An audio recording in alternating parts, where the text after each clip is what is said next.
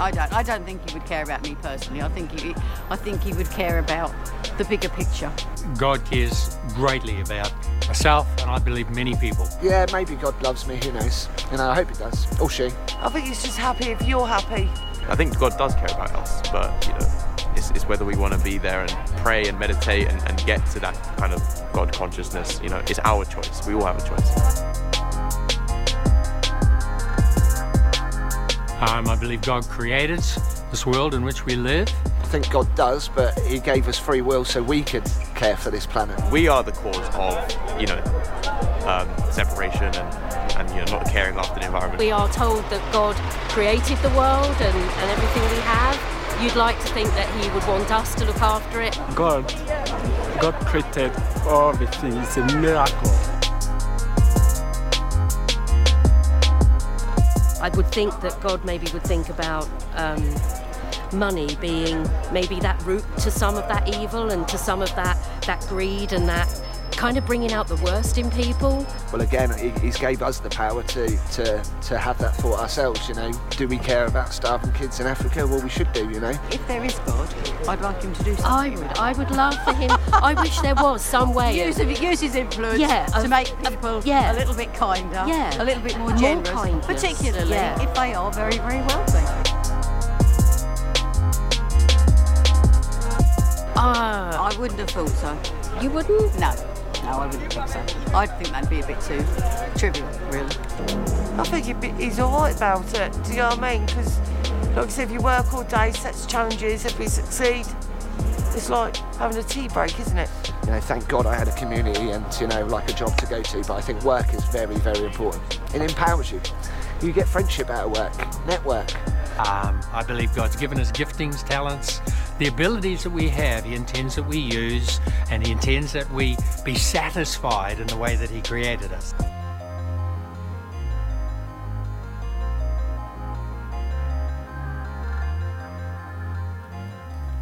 Good morning, and thank you for that welcome. Welcome to uh, a new series, Does God Care? It's a great privilege to kick off this series, Does God Care, where we're thinking about some of the real issues of life as we've just seen. It's right and it's obvious that we think, well, yeah, there's, if there's a God, he's big and powerful, but does he care about the detail of our lives, the practical things going on? This series is going to explore that. And we're going to do it through the book of Genesis, which, as you probably know, is the first book of the Bible. So we are going back to the very beginning. We're retracing things to our origins in order to discover from the moment that God first kicked this world off, does he care and what's the point of the whole thing? Does that sound like a good series? I think you're in the right place. And uh, we are therefore going back to the future. Any other children of the 80s and the 90s? Back, any other fans of Back to the Future?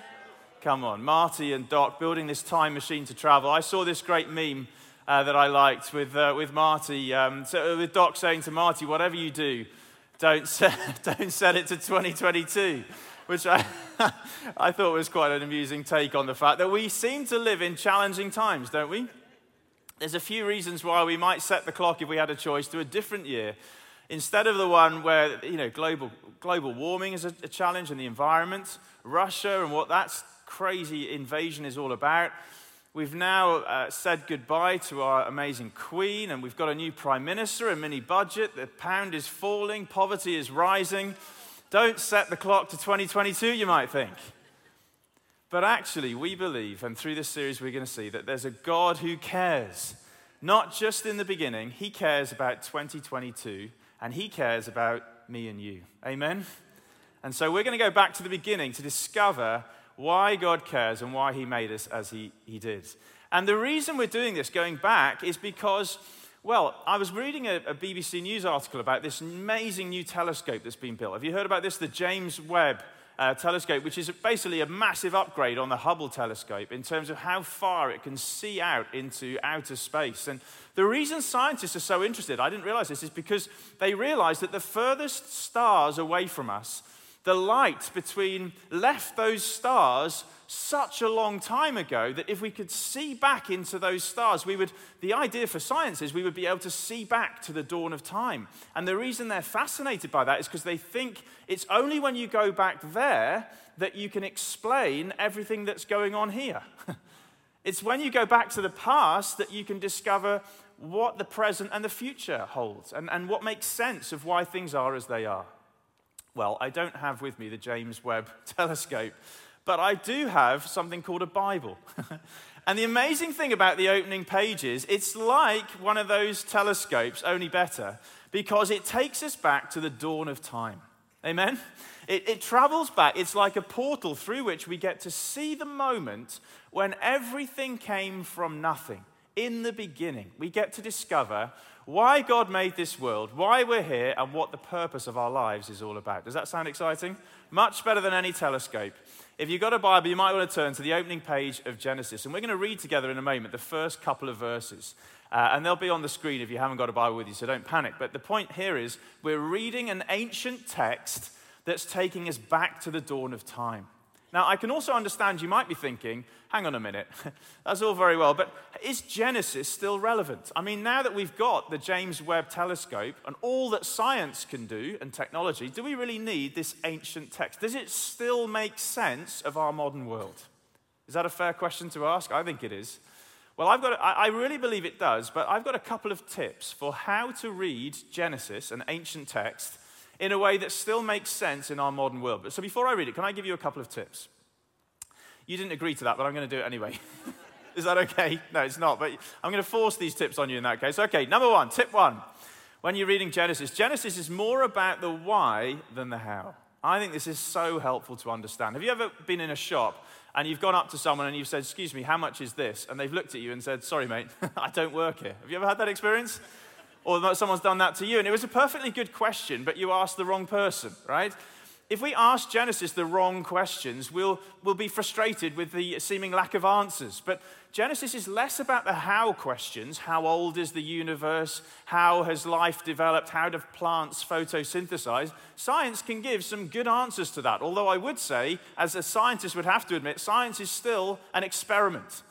It's still working itself out and at times contradicting itself. But science can give some good answers to the how questions, but Genesis answers the far more fundamental questions of why.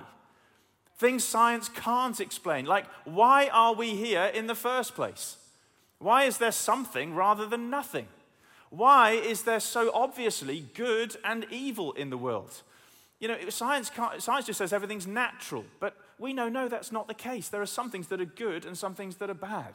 Why is the world so beautiful and broken all at the same time? If you want to know answers to the why questions, you've got to go back to the beginning of Genesis. That's the place to find the answers to those deepest questions. So it's more about the why than the how. I love a way a former mathematician of Oxford University, Professor John Lennox, he has this analogy or, or, or, illustration. He says, Imagine there's a lady called Aunt Matilda, and she bakes a cake, right? And scientists take this cake and they examine all the details. They work out the exact temperature she baked it at, the ingredients she used, the physics and the chemistry that brought this incredible cake out of the oven. They can tell you how she made it, right? But only Aunt Matilda can tell you why she made it. Maybe because it was her nephew's birthday and she loves him. Science can answer the how, but only Genesis can tell us why. Why God made the world and how much He cares about us. So it's more about the why than the how. Tip one. Tip two Genesis is written for us, but it wasn't written to us. It is for us, it's absolutely a message for us, but it wasn't written to us yesterday by someone here in Peterborough or somewhere in the UK, right? This actually comes from a very different time and context, and it's helpful to go back to think what was it like? What was, what was the understanding of the world when Genesis was written? Because a text makes a lot more sense when you understand it in its original context. Now, just to give you a sense of how different the world of Genesis was to our world, I want to invite you to read with me the opening line of Genesis 1. Let's read together. Bereshit bara Elohim V'hashemayim ve'et ha'aretz. You've all gone very quiet. I said, let's read together. Now, this is what Genesis originally looked like, right? It's a bit different, right, to our, the things that we can read and write. Would you agree? It actually works the other way round. Genesis, uh, ancient Hebrew, which is what that, that, uh, text is, it, it reads from right to left rather than left to right. So it's a very different text from a very different worldview. You know, when Genesis was written, there were other myths about how the world had come into being. and they thought that there were many gods, and the gods were sort of slightly out of control of a world that already pre existed them. So, what they did was out of necessity, sort of trying to force the world to be something that it wouldn't want to be. And they were grappling with chaos and they fought with each other. And when one god killed another god, out of the dead carcass of that god, it wringed the blood out of the carcass and made humans out of that because the god was hungry and needed slaves to make food to feed the gods. Those were other stories being told, into which Genesis arrives and says, No, that is not how everything began. There is one God who made all things. He is not out of, nothing is out of his control, and he did not make humans as slaves to, to feed him. He made humans in his image to love them. It's a very different story when understood in its context. So remember, it is for us, but it wasn't written to us. We're going to put the text back in its context as we go through. So it's more about the why than the how.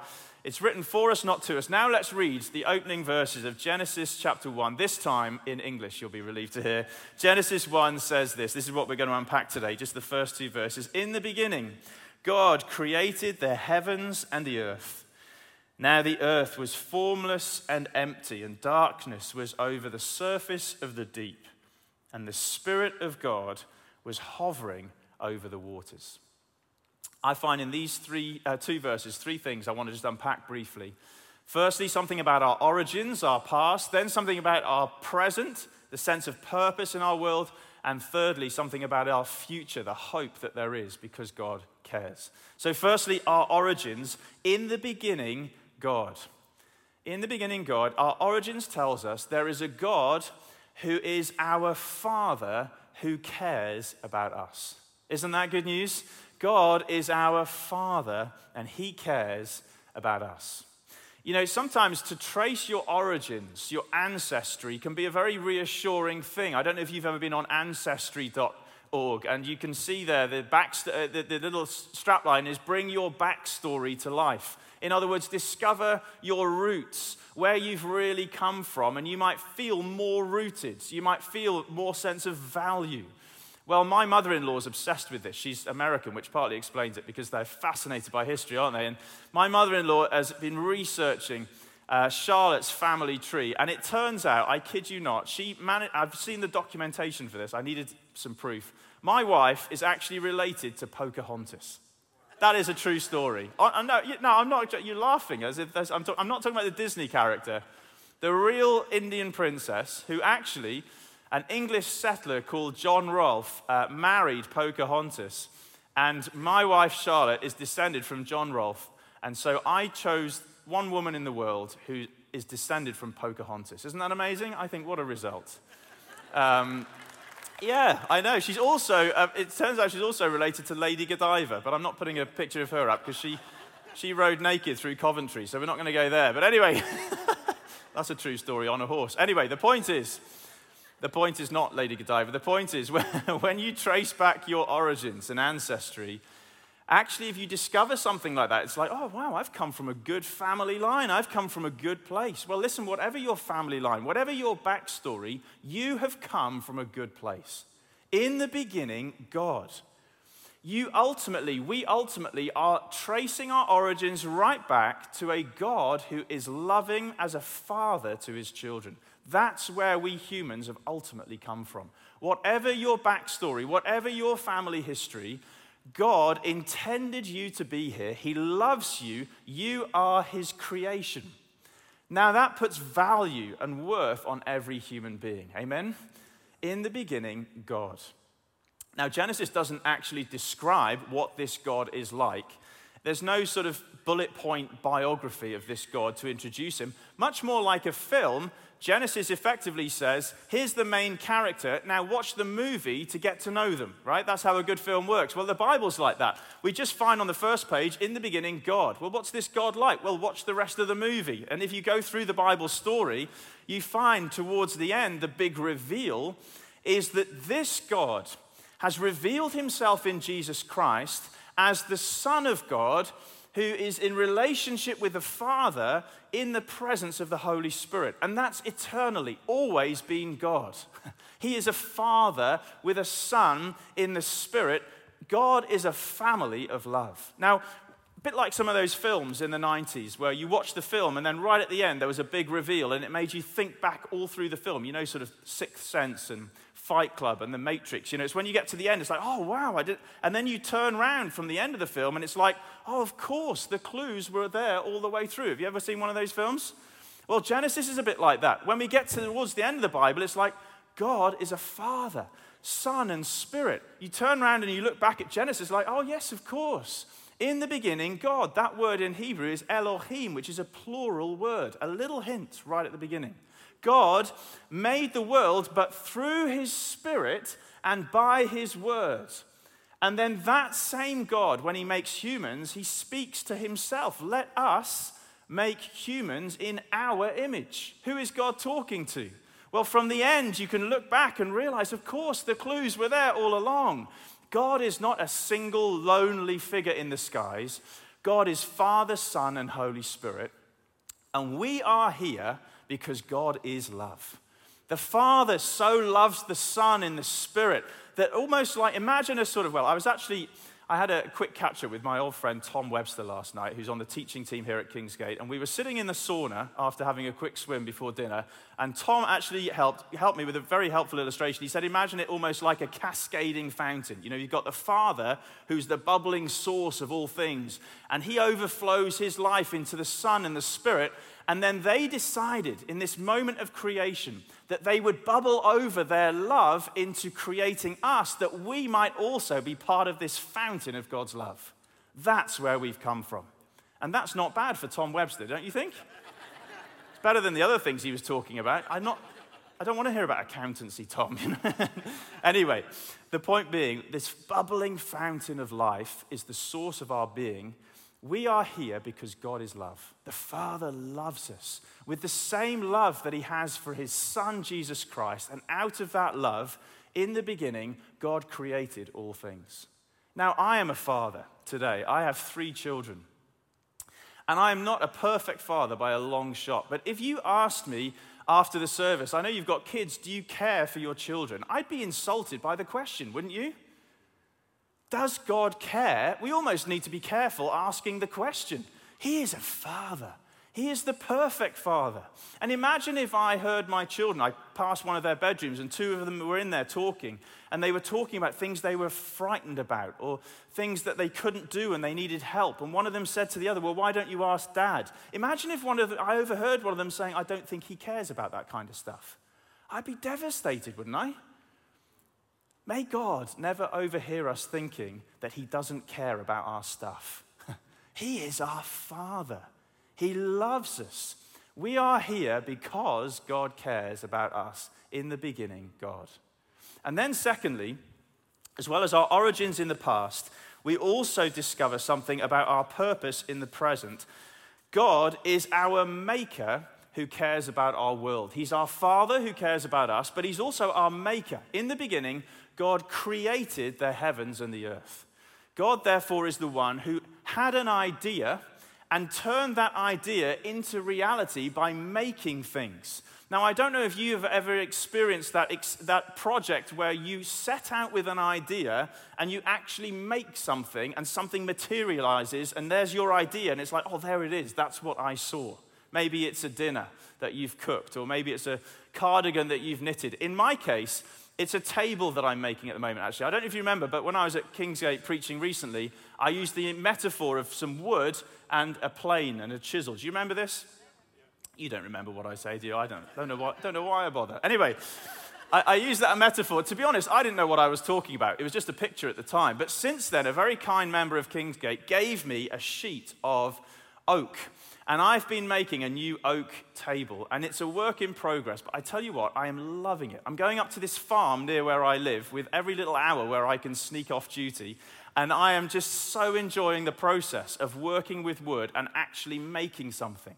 You can see here actually a picture of, um, I showed Charlotte where I'd got to, and um, she laughed, as you can see. So it's not going brilliantly at the moment, but that's what I'm making anyway, and, and that's all you're going to see at this stage. I'll send you the photo when it's finished, right? But can you imagine when it's finished? Can you imagine when I bring home a table that I've made? Can you imagine how much pride, and hopefully in the right sense, I'm going to feel about this table and showing it to my family. And can you imagine how much joy I'm going to have when all my family's sitting around a table that I've made? And can you imagine how protective I'm going to be of this table? can you imagine what I would do to you if you came round to our house and put your coffee mug and stained my table? Ooh. Why? Because I made that table. I care for that table. It's not just any old table, it's something that I saw in my mind and I had the joy of fashioning it. And now I love it and I want it to be a sight of other people eating, enjoying life together. You know, that is how God feels about our world. He had the vision for it, He made it, and He loves it. He stepped back after creation and said, This is good. And when He saw human beings, if you like, sitting around the table, He said, This is very good. He loves this world because he made this world. And he is such a brilliant, beautiful God that he doesn't just care then about the big stuff that he made. I think this is one of our problems. We imagine a God who formed the stars. In verse 16 of Genesis 1, it simply says, He made the stars also. Something of an understatement, right? And you understand that, you know, through the James Webb telescope, what that means. It's thought that within our galaxy alone, there are 100 billion stars. And there are thought to be at least 100 billion other galaxies. Here's something, I couldn't believe this. I had to look this up and think, no, that's got to be wrong. Do you know, it, apparently it's fact that there are more stars in the universe than there are sa- grains of sand on all of the beaches in the entire world. It's like, wow the scale of this world. And here's the trap we can fall into. We think, well, if God's got all of that on his plate, at, the le- at the very most, he could care about perhaps Russia and the economy, but not my bills that I can't pay, not my children that I can't feed, not the small stuff of life. Listen, we're going to learn through this series.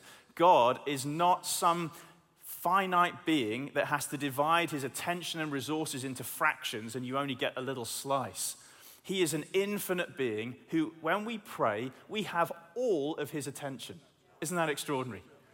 And when we pray, we access a resource that is not divided into fractions. God cares about Russia, He cares about Ukraine, and He cares about your bills and your family. Isn't that extraordinary? You can see things through the telescope that he cares about, and you can see through the microscope that he cares. I can remember learning this. And things lodge in your memory when this gets detailed, doesn't it? I remember my mother praying because we didn't have enough money for a new school blazer that I needed. Now, forget global warming, that's a crisis when you're a 15 year old and you're not going to have a blazer with your mates, right? And I remember my mum praying for a blazer. And I remember laughing at her and saying, What, what? You can't pray about blazers. What's God going to do? Make a blazer? It's ridiculous. Anyway, I remember we then, she, we then drove into town for another reason.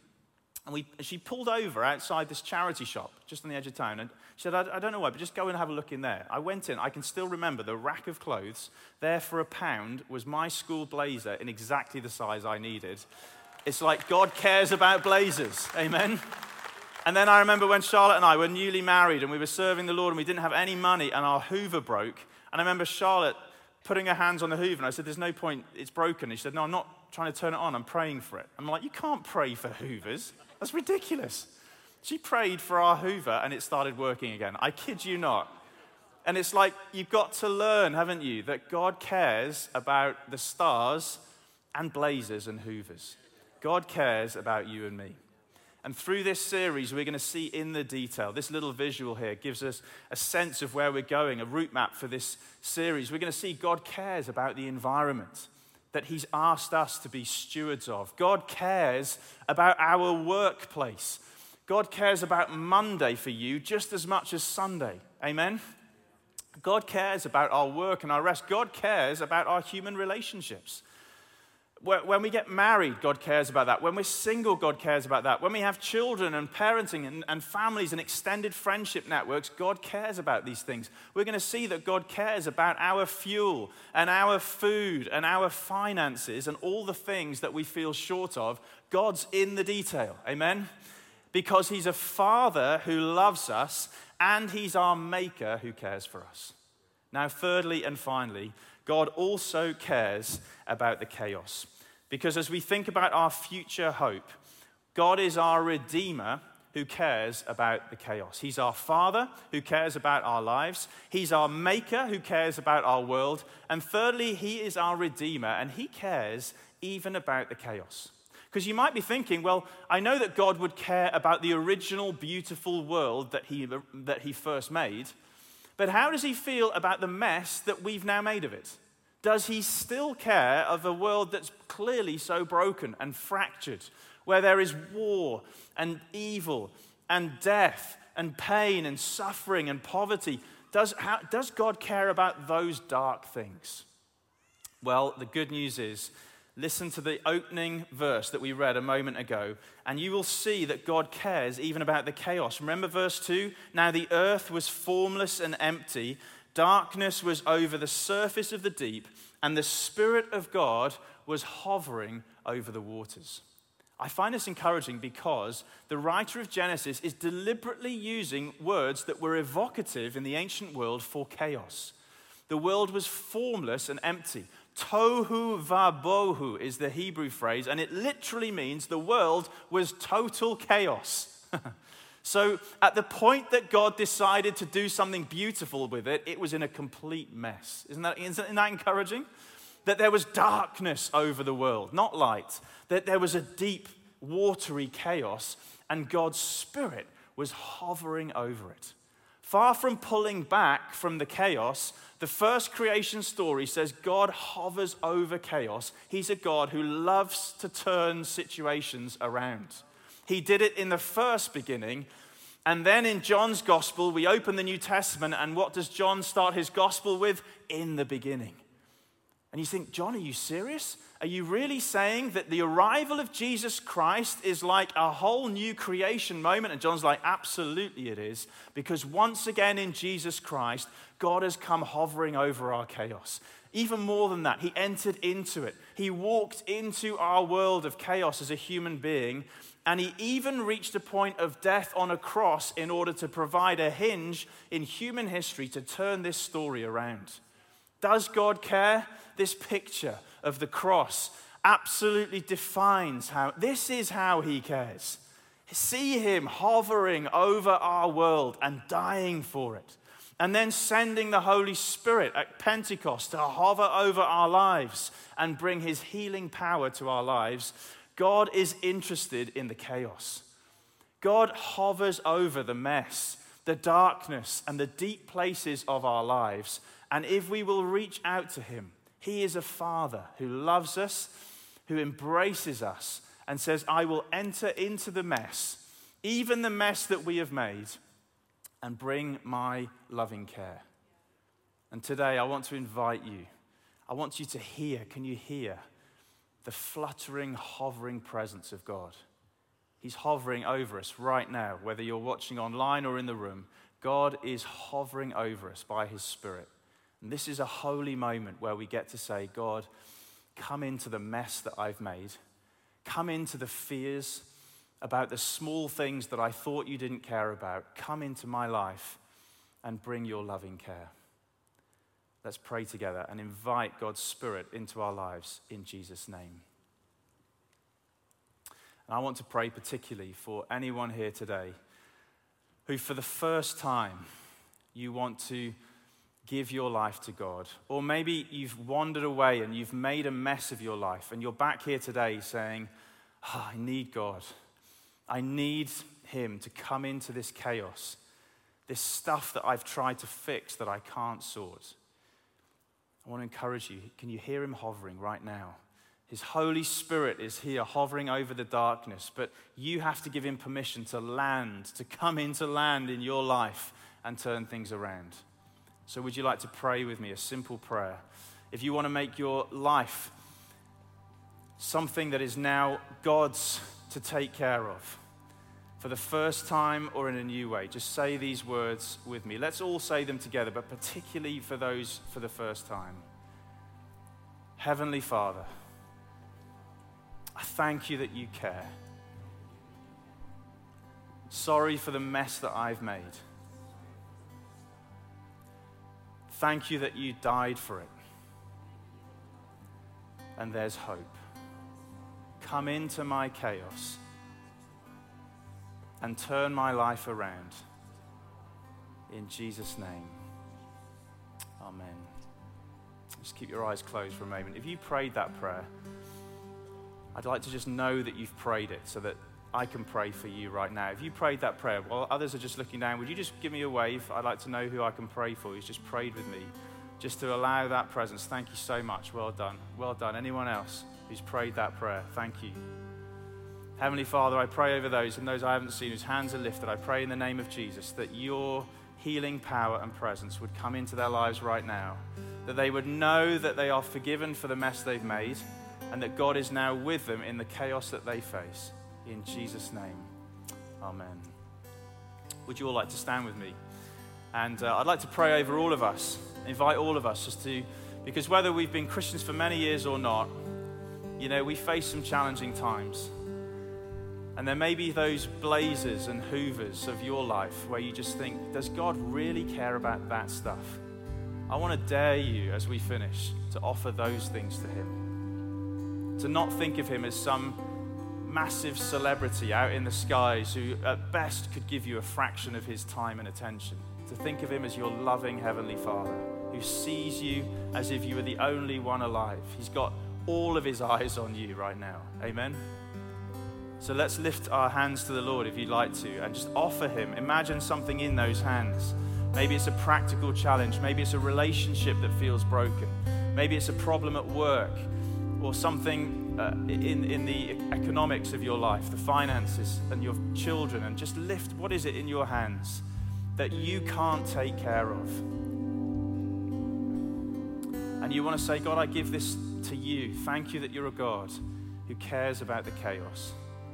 Thank you that you're that spirit who hovered over the dark place, who hovered over the deep stuff, who hovered over the formless and empty things. And you're the God who made something beautiful out of what was chaos. And I thank you, God, that you can do that in our lives because you care. So just lift that to Him. Maybe just in your own heart, just voice a prayer to Him. God, I give you this situation. Name it to Him and invite Him to come into this and to turn it around. And Heavenly Father, I want to pray that we would have stories to tell as we go into this week of situations that have miraculously changed, of provision that has beautifully arrived, of relationships that seem to have turned a corner because we've given to you things that you care about.